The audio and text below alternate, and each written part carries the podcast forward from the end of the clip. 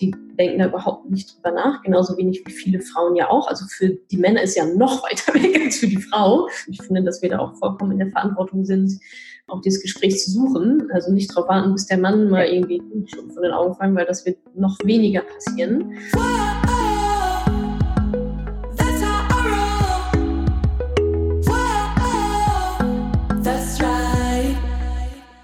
Salut ihr Moneypennies und ganz herzlich willkommen zu einer neuen Podcast-Folge. Heute hört ihr ein Gespräch mit mir und der Chefredakteurin Berit vom Online-Magazin Social Moms.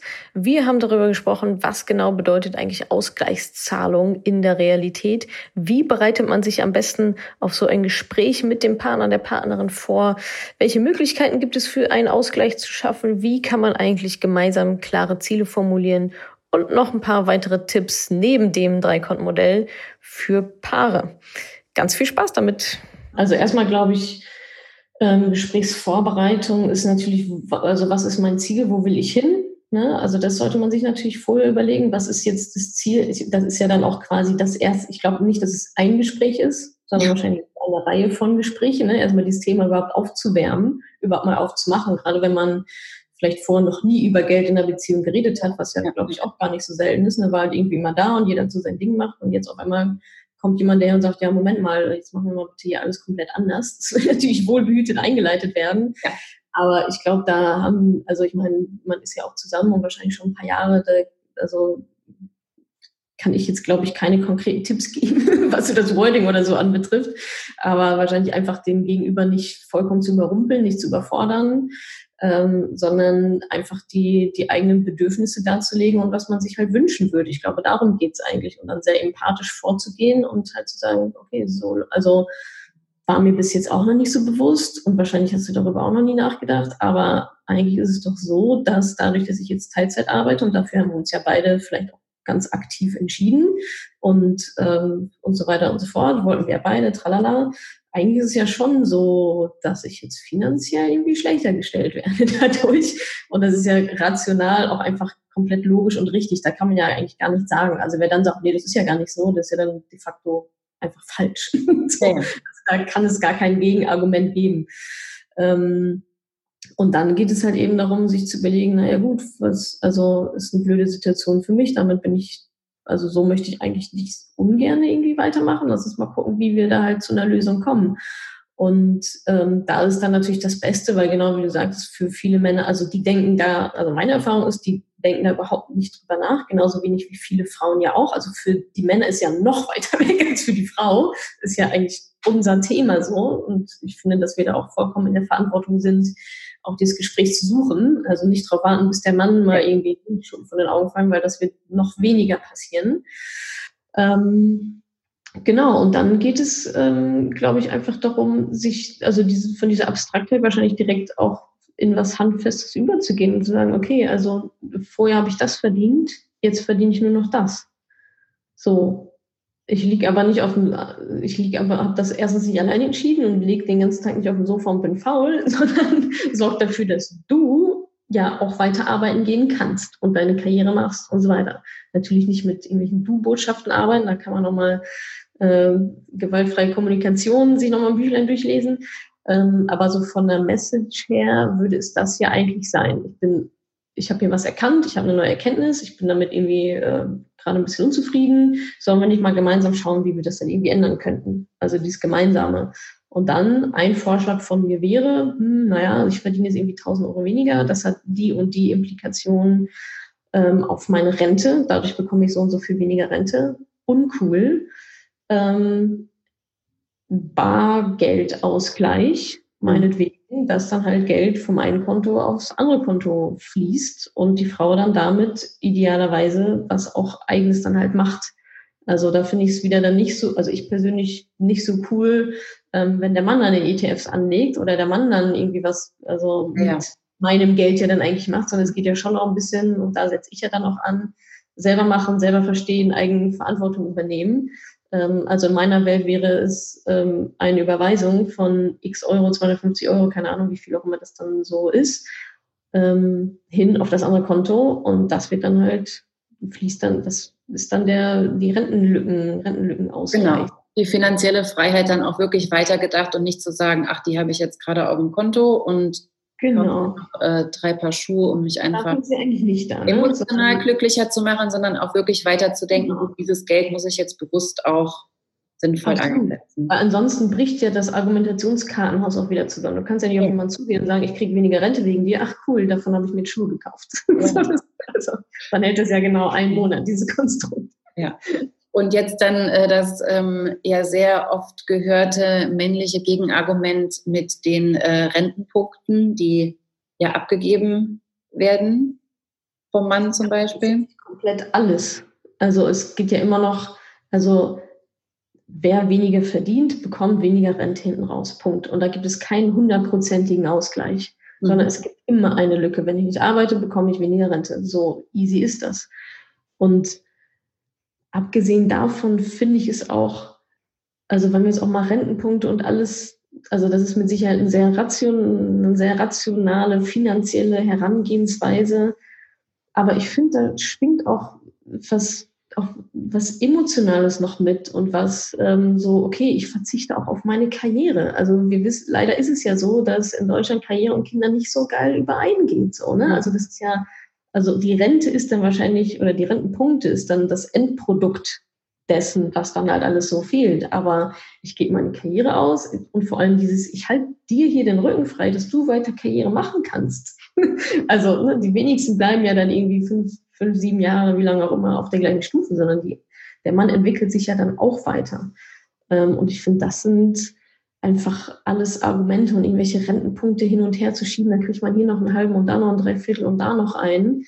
Ist ja genauso abstrakt, also kann ich mir nämlich in Zahlen auch nicht vorstellen. Genau, also es wäre für mich dann Kosmetik, aber es löst halt nicht das eigentliche Problem, so dass es einfach eine Ungleichheit gibt aufgrund dessen, dass beide Kinder wollten und einer jetzt aber quasi dafür gewisse Einbußen hinnehmen muss.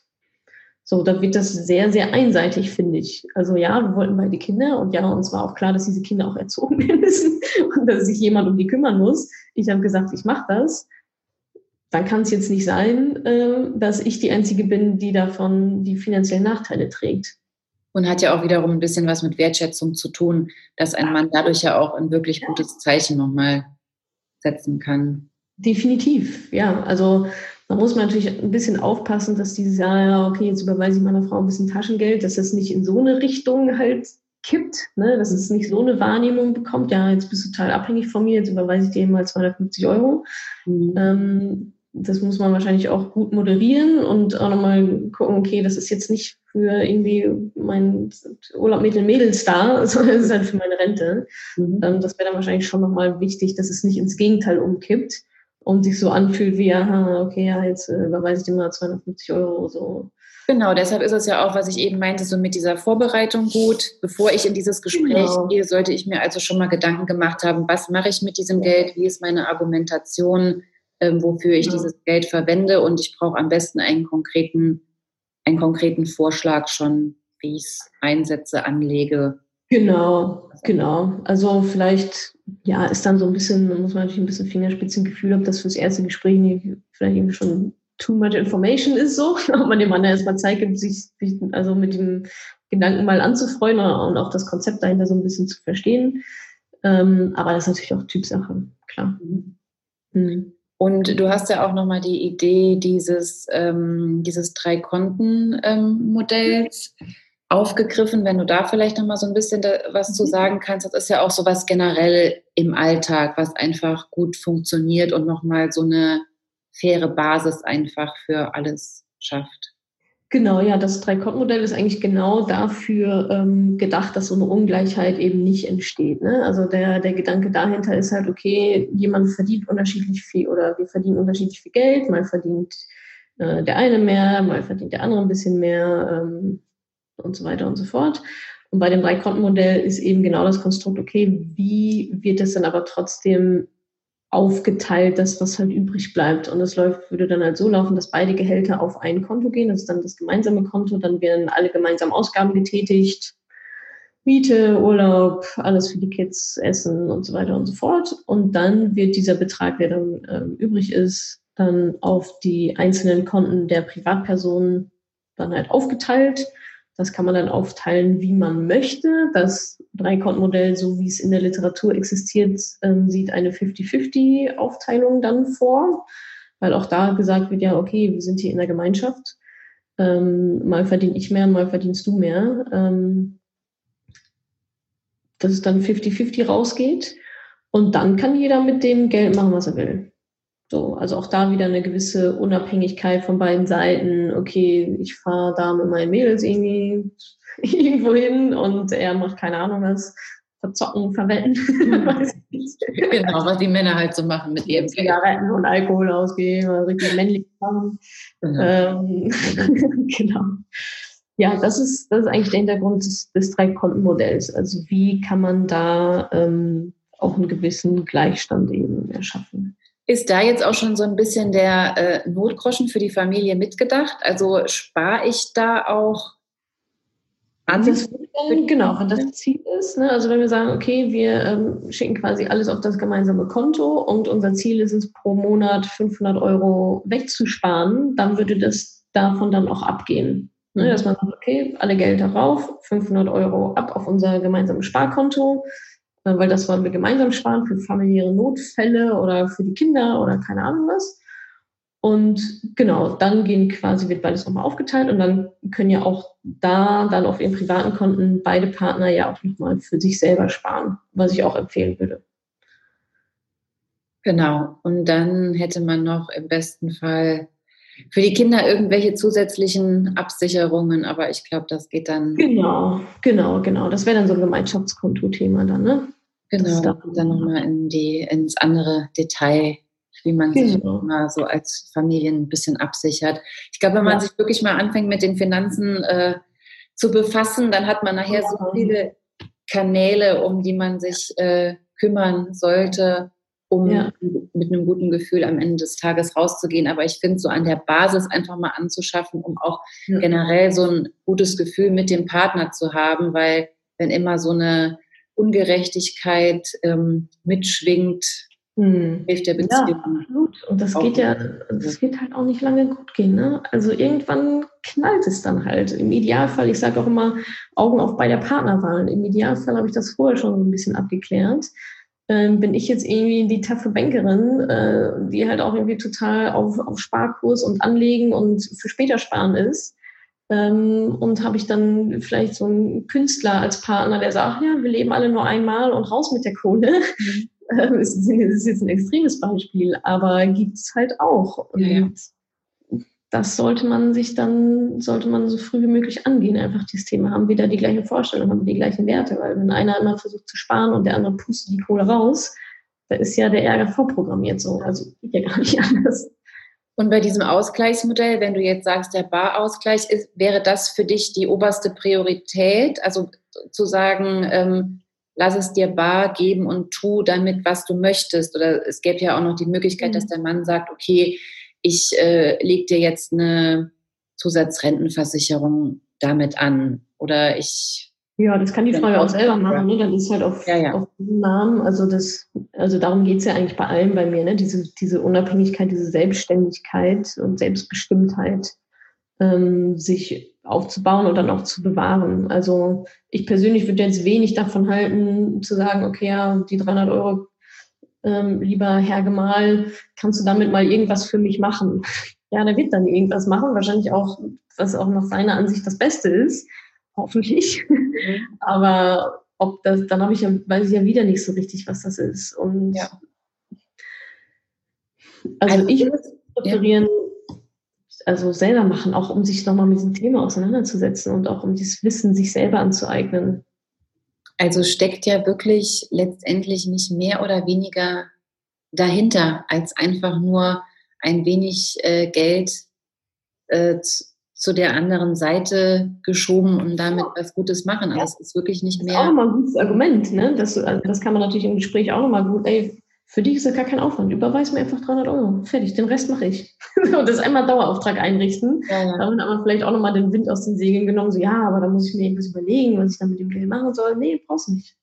Siehst du da auch nochmal Unterschiede zwischen verheirateten oder nicht verheirateten Paaren? Weil so Unverheiratete, die haben ja nochmal noch weniger dieses Gefühl von Netz und doppeltem Boden. Klar, für die ist es jetzt umso relevanter, aber haben die nochmal an andere Dinge einfach zusätzlich zu denken?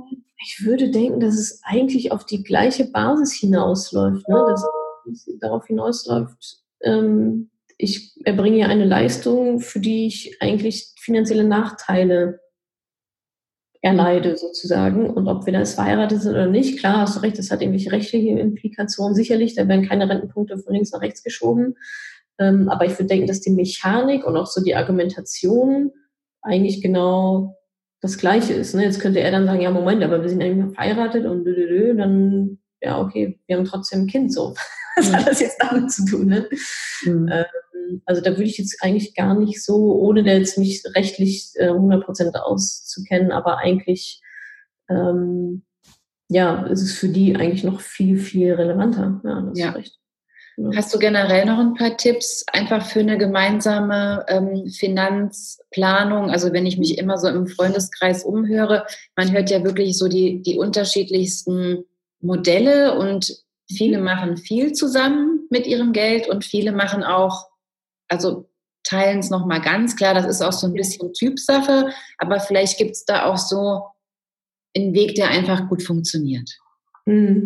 Also ich glaube wirklich, dass dieses Drei-Konten-Modell, glaube ich, echt sehr gut funktioniert, weil es so simpel ist. Also es sind halt simple Regeln, alles Geld aufs Konto, alles bezahlen, 50% und wieder zurück, fertig. Das ist einmal aufgesetzt. Trotzdem glaube ich auch gerade bei, was ich vorhin noch so ein bisschen angedeutet hatte, ich glaube, es ist schon echt wichtig, dass man eine gemeinsame Basis und auch Verständnis des Gegenüber hat, okay, was ist mir wichtig und was ist dem Gegenüber wichtig. Das ist, glaube ich, so die Basis. Ne? Also wenn ich jetzt sage, ich muss aber in Thailand Urlaub, es geht nicht anders und der andere sagt, lass doch lieber an die Ostsee, da sparen wir irgendwie 1.000 €, das muss halt kommuniziert werden. So, und ich glaube, wenn man sich da mal hinsetzt und überlegt, okay, was sind eigentlich unsere gemeinsamen finanziellen Ziele? Also das ist ja eigentlich immer das Thema, ne? Wollen wir ein Haus? Ja, nein. Wie stellen wir uns eigentlich unsere Rente vor? Wollen wir Kinder oder nicht? Was kostet das? Also ganz nüchtern mal das dann abzuleiten und zu sagen, ein Haus wäre toll und wo denn? Was kostet das denn eigentlich? 1,5 Million. Wo sollen wir die denn hernehmen? Jetzt haben wir noch 20 Jahre, uns zu überlegen, wo nehmen wir die 1,5 Million her? Also in Anführungsstrichen. Und dann ist es eigentlich ein Rückwärtsrechnen. Aber ich glaube, und das klärt dann aber auch so vieles im Alltag und so viel dann bei Urlauben oder bei größeren Ausgaben. Weil wenn man ein gemeinsames Ziel hat und man sagt, hey, Moment mal, wollen wir jetzt 5.000 € für den Urlaub ausgeben oder lieber nur 2,5? Also ich bin jetzt gerade in dieser Thailand-Denke, um mal mit großen Beträgen ein bisschen rumzuschmeißen. Das wird dann, glaube ich, ein bisschen greifbarer. Oder nehmen wir diese 2.500 € Differenz oder was auch immer ich gerade gesagt habe und sparen das lieber, um uns halt dieses Haus leisten zu können, um unser gemeinsames finanzielles Ziel zu erreichen. Und daran muss man dann ja jede Ausgabe, jede, in Anführungsstrichen, To-be-discussed-Ausgabe dran messen. Dass man sagt, okay, also brauchen wir jetzt wirklich ein neues Auto? Ist uns das neue Auto wichtiger als das Haus oder das Haus 2 Jahre früher zu haben oder irgendwie eine tolle Küche in dem Haus zu haben oder was auch immer oder dass wir beide eine Weltreise machen in 15 Jahren oder so. Und das ist dann eigentlich so der neue Maßstab, an dem man seine Entscheidung auf einmal misst. Und dann kann man das, glaube ich, ganz klar challengen und sagen so, Ostsee reicht eigentlich auch, wenn ich dafür in 5 Jahren die mega geile Weltreise machen kann. So. Und ich glaube, das ist so ein bisschen die Basis, so ein gemeinsames Verständnis, wo wollen wir denn hin, was ist uns wichtig, was ist uns nicht so wichtig. Dann kommt es oder kann es auch eigentlich nicht mehr zu so riesengroßen Streitigkeiten halt kommen. Und wenn es dazu kommt, dann muss man noch einen Schritt zurückgehen und sagen, okay, ist dir das Haus doch nicht mehr so wichtig, weil du pustest hier gerade irgendwie die Kohle raus und ich dachte eigentlich, wir wollen uns in 10 Jahren ein Haus kaufen und spare darauf und du halt irgendwie nicht. Also Schritt zurück, wo sind wir auseinandergegangen? Aber das ist für mich so die absolute Grundlagenarbeit, da Verständnis füreinander zu haben und ein gemeinsames finanzielles Ziel. Und das kann auch sein, die Kinder irgendwie Auslandssemester, keine Ahnung. Also da sind ja der Kreativität auch keine Grenzen gesetzt. Und dann halt eben gucken, okay, was müssen wir jetzt dafür tun, um das zu erreichen? Gemeinsam, so. Ja, weil du jetzt auch so schön das Wort gemeinsam sagst. Ich finde, das ist für uns Frauen jetzt gerade auch so schwierig im Kopf zu trennen. Das heißt, die ganze Zeit finanzielle Unabhängigkeit und guck du, wo du selber bleibst und kümmere dich um dich. Aber letztendlich ist das ja nur ein Weg von zweien, nämlich auf der anderen Seite halt wieder dieses, du bist ein Paar, du bist eine Familie, genau, und sprich über Geld und eure gemeinsamen Ziele. Also es ist absolut klar voneinander zu trennen, dass der Egoismus jetzt nicht dazu führt, dass man jetzt innerhalb der Beziehung nur noch alleine absolut, genau, für oder gegen Geld kämpft, sondern dass es wirklich auch wichtig ist, diese Gespräche konstruktiv zu führen und den gemeinsamen Weg irgendwie zu kreieren. Dessen muss man sich einfach immer bewusst sein. So unangenehm wie zwischen manchen Partnern vielleicht auch solche Gespräche sind, aber es führt ja auch zu nichts, wenn alles immer nur unterschwellig brodelt und genau, und also da habe ich aber auch schon Überraschungen erlebt, dass dann Frauen aus so einem Gespräch rausgekommen sind und so sagten, naja, der fand das irgendwie total eine gute Idee und eigentlich hat er da auch schon mal drüber nachgearbeitet. Also ne, das ist ja auch,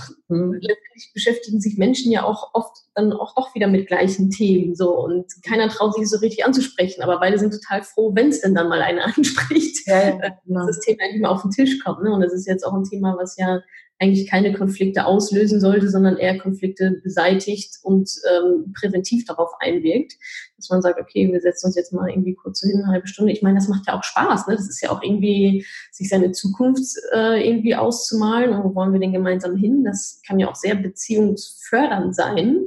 Also ja, kann manche auch wieder so ein bisschen zusammenbringen, wenn man nochmal gemeinsam an einem Strang geht. Genau, also das ist dann nicht so, du läufst dahin, ich laufe dahin und zwischendurch treffen wir mal zum Abendessen.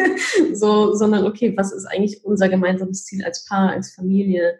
Und die Finanzen spielen ja auch da dann ehrlicherweise wieder eine untergeordnete Rolle. Das braucht man dann irgendwann, aber unser Ziel ist ja jetzt nicht, oh, jetzt wollen wir 200.000 Euro ansparen, davon habe ich erstmal nichts, sondern das Ziel ist dann eben das Haus oder irgendwie was Besonderes mit den Kindern machen zu können oder so. Es sind ja immer Emotionen, die wir mit unseren Zielen verwandeln und sich da mal hinzusetzen und das so ein bisschen zu planen, macht ja dann auch einfach Spaß. Und wie du sagst, dann hat man wieder ein gemeinsames Ziel, man zieht, was heißt wieder, dann hat man noch ein gemeinsames Ziel, zieht an einem gemeinsamen Strang und das ist sicherlich eher ein verbindendes Element.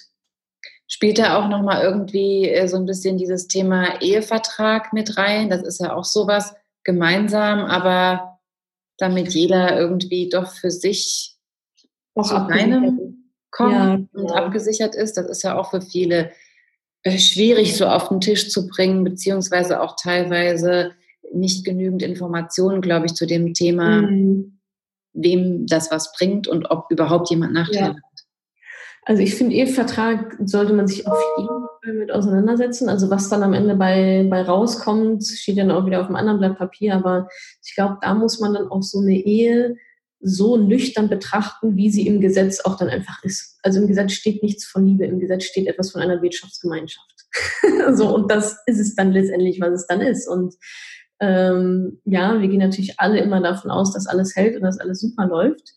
Aber es gibt halt auch eben die Fälle, wo es dann irgendwie nicht so ist. Und für den Worst Case sollte man einfach gut vorbereitet sein. Und von daher würde ich, egal ob Männlein, Weiblein, vollkommen egal, Ehevertrag sollte auf jeden Fall definitiv ein Thema sein und dann sich gut beraten lassen mit von eben Rechtsberatung, Anwalt, Anwältin. Und dass da halt was Wasserdichtes aufgesetzt wird, falls dann nicht alles so läuft, wie wir uns das vorstellen, was jetzt nicht so super romantisch ist, aber essentiell dann doch wieder sein kann. So. Ist das generell eine so individuelle Sache, dass man da jetzt gar nicht allgemein sagen kann, guck, wo du als Frau bleibst, weil jeder einfach von Fall zu Fall. Wahrscheinlich gibt es so Standardsachen, also sicherlich, ne, gibt es irgendwie einen Standard-Ehevertrag, aber da bin ich jetzt auch überfragt, was da genau jetzt irgendwie drinstehen muss. Ne? Aber da bin ich auch, also könnte ich mir schon vorstellen, dass es auch sehr viel kostenlosen Inhalt auch online gibt. Ne? Also was sind so die Sachen, auf die man achten müsste und so weiter und so fort. Trotzdem denke ich, lohnt es sich dann vielleicht mal die 500 Euro in eine vernünftige Rechtsberatung zu stecken, dass es dann auch wasserdicht ist und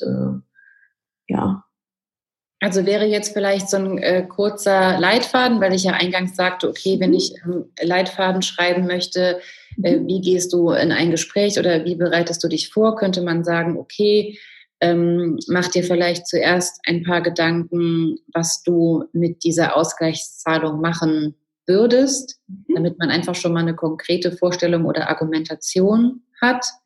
Dann kann man sich ja auch vielleicht nochmal unabhängig davon so ein bisschen skizzieren, wie sieht meine eigene Vision für uns aus. Also dass man die beiden Pläne nochmal so nebeneinander legen kann, dass jeder seine eigenen Ziele aber für die Familie definiert und dass man sich einfach mal grundlegend zum Thema Ehevertrag informiert, ob das irgendwas ist, wo man in die Tiefe gehen möchte und sollte und auch nochmal irgendwie so dieses Kontomodell für sich besprechen, weil das ja für viele oft, entweder lässt man es einfach so laufen, wie man vor 10 Jahren mal irgendwie zusammenkam, aber eigentlich macht es Sinn, das auf die Familie irgendwie so ein bisschen zu reduzieren und machbar zu machen. Ja.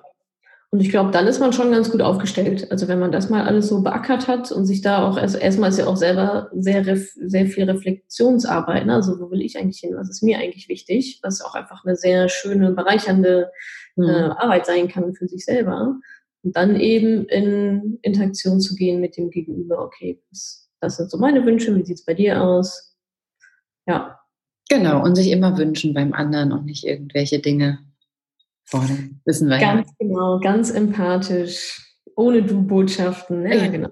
So die Grundregeln der guten Kommunikation. Ja, super, Natascha. Da haben wir jetzt so völlig an der Basis gearbeitet. Ja, das ist das Wichtigste. Ja. Und könnten noch in 1000 andere Details gehen, aber ich glaube, das steckt bei vielen einfach so völlig im Argen, ohne dass man sich jetzt noch detailreichere Gedanken macht. Aber ich glaube, viele sollten einfach zuerst mal anfangen, sich überhaupt über Geld Gedanken zu machen oder zu kommunizieren. Und das ist ja dann schon eine wichtige Voraussetzung, um das ganze Thema einfach weiter fortzuführen und zu professionalisieren.